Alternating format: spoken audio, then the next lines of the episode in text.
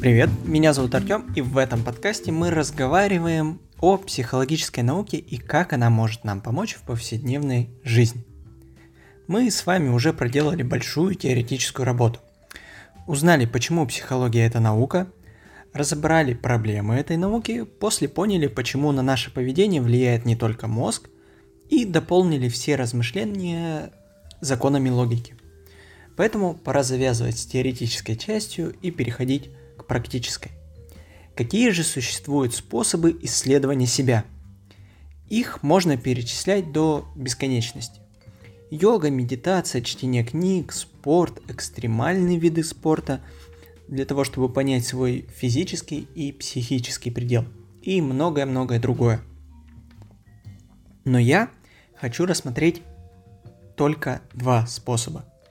Психологические тесты в том виде, в котором вы все их знаете, дается определенный перечень вопросов, и вы на них отвечаете. И способ ПС – самые секретные из секретных способов, которые знают только студенты-психологи, и то не всех институтов. Почему именно психологические тесты?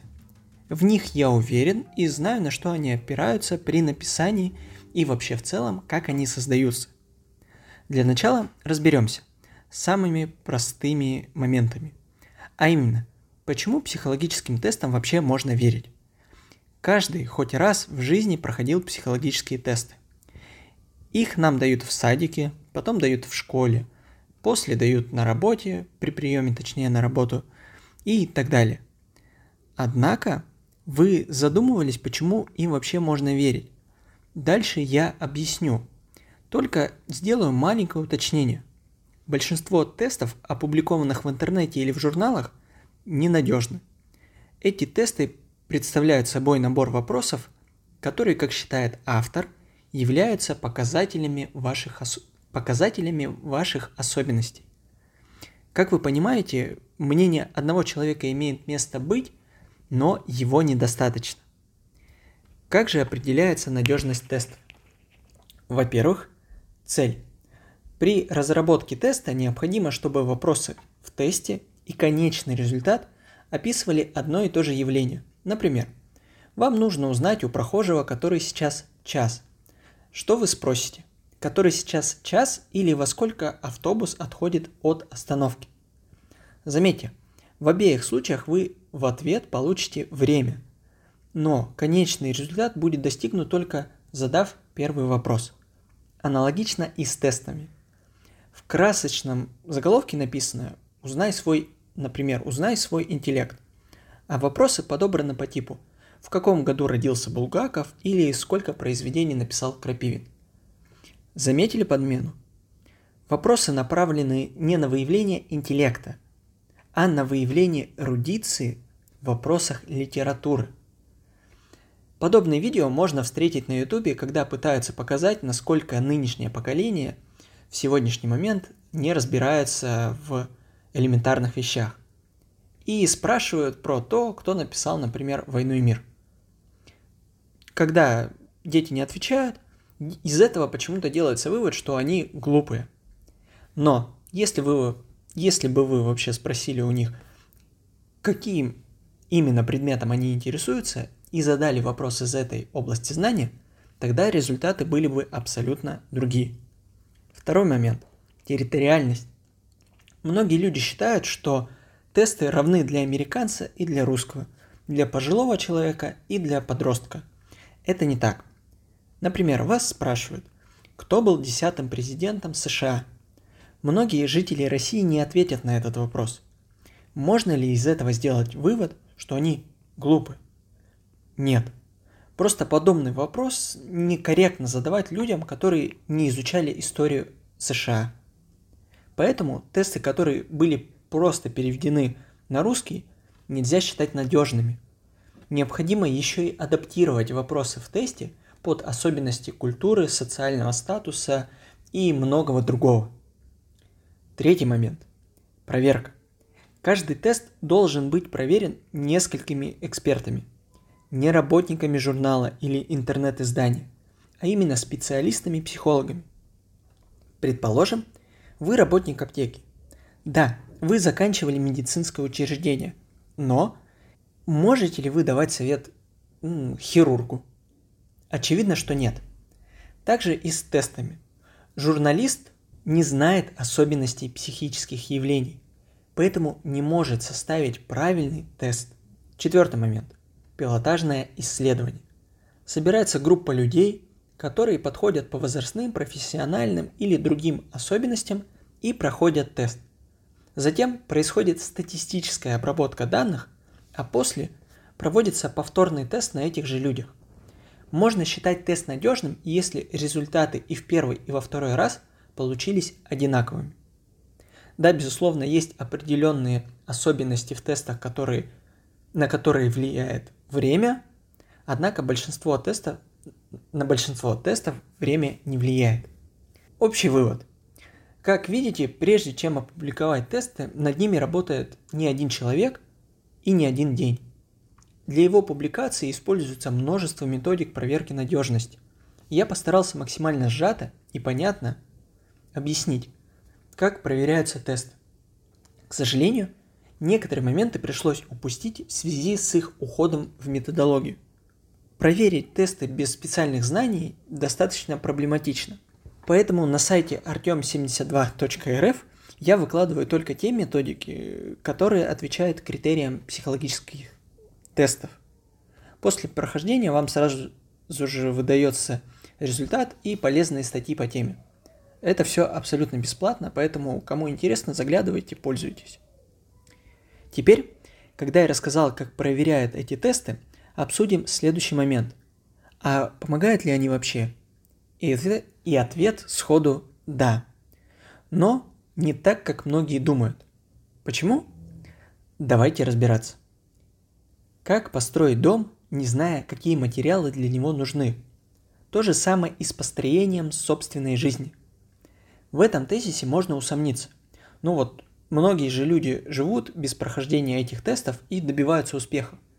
Да, но всегда имеет место быть ошибка выжившего. Что же это такое? Во время Второй мировой войны математику поручили разобраться как сохранить больше самолетов после боев? У самолетов, которые прилетали на базу, были расстреляны крылья. Первое решение – укрепить именно крылья. Укрепили, количество долетевших до базы самолетов после боя не изменилось. Почему? Да потому что математик смотрел только на выжившие самолеты. А самолеты, которые не долетали до базы, были не с простреленными крыльями – а с простреленной основой.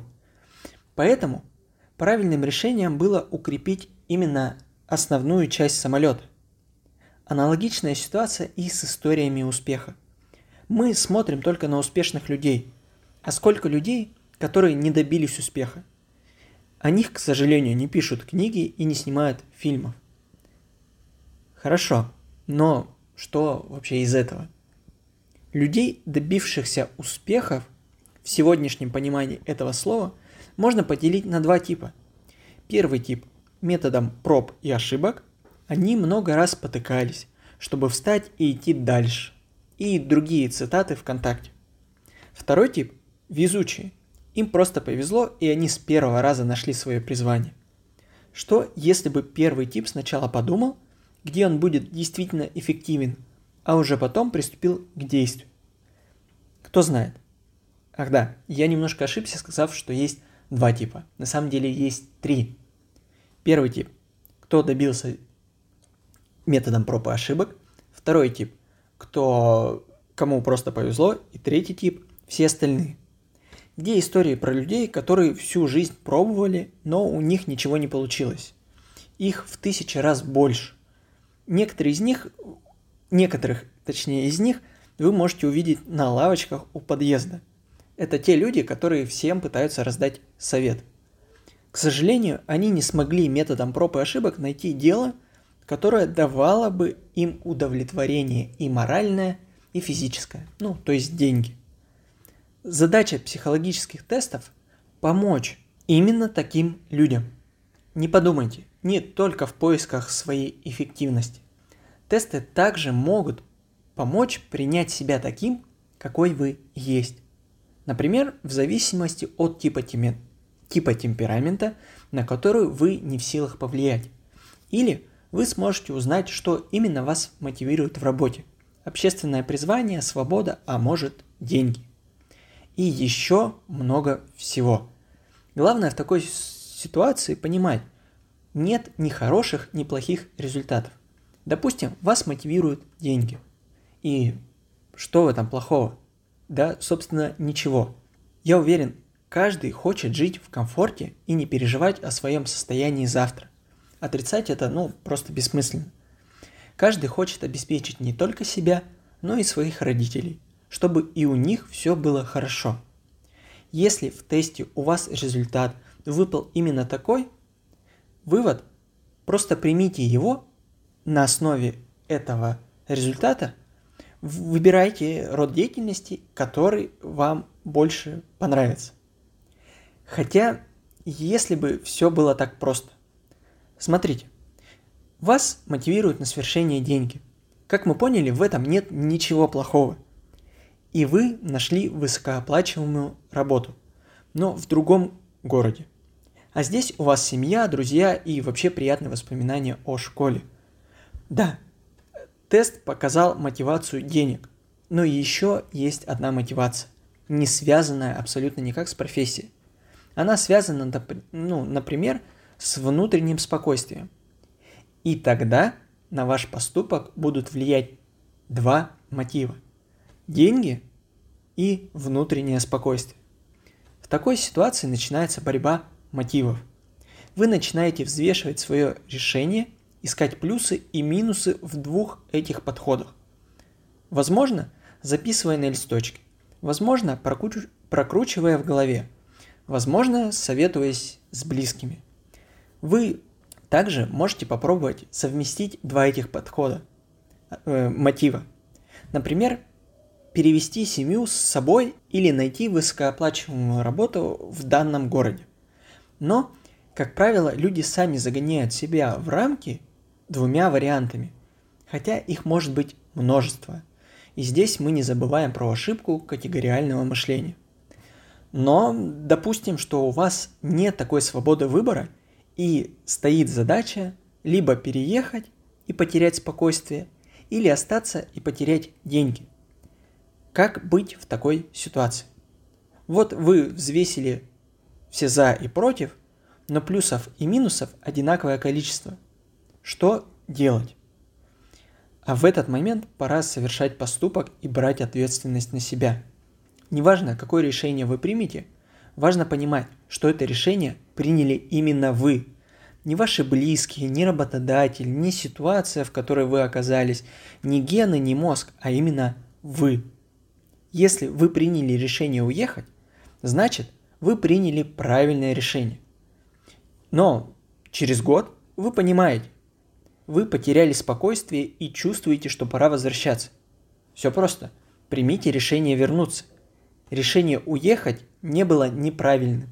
Почему? Вы просто проверяли предположение экспериментально. Вы предполагали, что ваша жизнь станет лучше, если вы уедете. Однако вы поняли, что это не так. Эксперимент, очевидно, неудачный. Но, возвращаясь, вы уже получите колоссальный опыт и будете точно знать, что никто не управляет вашей жизнью, кроме вас самих. И именно вы принимаете решение и действуете. Вывод. Вы всегда можете выбрать метод проб и ошибок. И этот способ имеет место быть. Можете найти учителя или ментора, который будет направлять вас. Здесь главное найти правильно. А можете начать изучать себя самостоятельно с помощью психологических тестов, чтобы знать, где нужно укрепить, а где можно чуть-чуть ослабить. Но подождите. Каждый человек индивидуален и уникальный, и у каждого свой неповторимый набор свойств и качеств. Разве может один и тот же тест помочь всем людям? А теперь мы переходим к вопросу, почему же иногда тесты могут быть совсем неточны. И мы сейчас говорим только о проверенных тестах, а не о тестах, например, из тех же журналов. Маленькое уточнение. Я не против тестов из журналов. Они также имеют место быть но угадывают они лишь, лишь с вероятностью 1%. Зато поднимут вам настроение, если подтвердятся ваши представления о себе. А это уже плюс. Однако большинству людям они действительно не смогут помочь. К сожалению, это так. Вся проблема кроется в том, что ни один тест, даже проверенный, тот, который удовлетворяет всем критериям проверенного теста, не может учесть вообще абсолютно всех переменной, переменных из вашей жизни. Например, тест по определению темперамента. В этом тесте, на мой взгляд, дается самое точное описание ваших индивидуальных особенностей. Но всегда нужно помнить, этот тест исследует лишь вашу биологическую основу. Подробнее о темпераменте мы с вами узнаем в седьмой серии. И он, этот тест, никак не учитывает, например, вашу мотивацию, прошлый опыт, вашу способность компенсировать свои западающие навыки или ваши разработанные навыки. Для более понятного объяснения приведу пример. Представьте, что вы хотите стать врачом. И пройдя тест на тот же темперамент, вам выдается результат – низкий уровень интеллектуальной сферы. Это значит, у вас нет желания изучать ничего нового. Для профессии врача изучать новое просто необходимо. Однако, там есть еще одна шкала, а именно эмоциональность психомоторная. И она дает вам результат. Низкое значение. Это значит, что вы максимально спокойны и уверены в процессе выполнения ручного труда. А это качество может быть очень полезным для хирурга. Поэтому вы можете стать хирургом. Для этого вам необходимо каким-то образом преодолеть низкий уровень вашей заинтересованности в обучении. Например, мотивируя себя в процессе учебы. В плане мотивации здесь еще очень важный момент заключается в том, а кто вас до этого мотивирует на, мотивировал на обучение. Иногда бывает так, что в школе у вас был потрясающий учитель математики, и вы впоследствии стали отличным математиком. Но иногда учителя могут полностью убивать желание в детях учить свой предмет. И поэтому многие даже не догадываются, что они были бы гениальными химиками, если бы им попался нужный учитель. И это нужно всегда помнить. Поэтому тест вам очень поможет найти ваши сильные стороны. Э, сопоставив результаты разных шкал, вы с большей долей вероятностью, вероятности найдете профессию, где вы, затратив минимальные усилия, добьетесь больших результатов. Также он поможет понять, как лучше выстраивать общение, например, с людьми и планировать свой день. Хотя всегда есть вероятность, что конкретно в вашем случае мотивация подтолкнет вас к совершению именно какой-нибудь другой деятельности. И вот мы подошли к самому интересному. Тесты, которые я назвал сокращенно ПС. А полное название это психосемантические тесты. В чем же их уникальность? Во-первых, в них по максимуму исключается ваше влияние на ответы. Как так? А все просто. Вам не даются вопросы, вам даются задания. Придумать качество определенному человеку, предмету, явлению и так далее. А затем расставить оценки. По сути, вы сами составляете этот тест, а затем сами же решаете его. На чем основывается эта методика? В целом, на богатстве понятий и понятийного аппарата определенного человека. Каждый человек по-своему понимает и оценивает слово «любовь». Или для кого-то проявление агрессии является отрицательным, а для кого-то положительным. Из этих соображений и придумывалась данная методика составления теста. Их пока что вы можете пройти только у психологов. И еще я слышал, что подобные тесты применяются в социологии и в маркетинге. Поэтому, если у вас есть знакомый психолог, попросите его провести, обработать и проинтерпретировать психосемантический тест по репертуарным решеткам Келли. Что же можно узнать в этом тесте? Зависит от того, какую именно вариацию вам предложат. От скрытых мотивов до вашего эталонного поведения и на что вы чаще всего неосознанно обращаете внимание. Подводя итог серии, тесты на сегодняшний день являются наиболее объективным методом оценки наших индивидуальных особенностей. Они не позволяют учесть всей специфики нашей индивидуальности, но могут описать отдельную ее область. В идеале, конечно, проходить их комплексно, то есть тесты. Основная мысль серии – психологические тесты дают нам лишь инструмент, а уже вам решать, что с этим инструментом делать. Молотком можно размешивать чай, а можно забивать гвоздь, поэтому выбор за вами. Про медитацию, йогу и другие способы мы с вами поговорим, но как-нибудь в другой раз. А прошлая серия оборвалась на честном признании. Я начал говорить о развитии, что честно написал отличный план данного выпуска. Там полностью раскрывал понятие развития и на что уходило минут 20-30. Но потом я подумал, будь проще. Поэтому принял решение, чтобы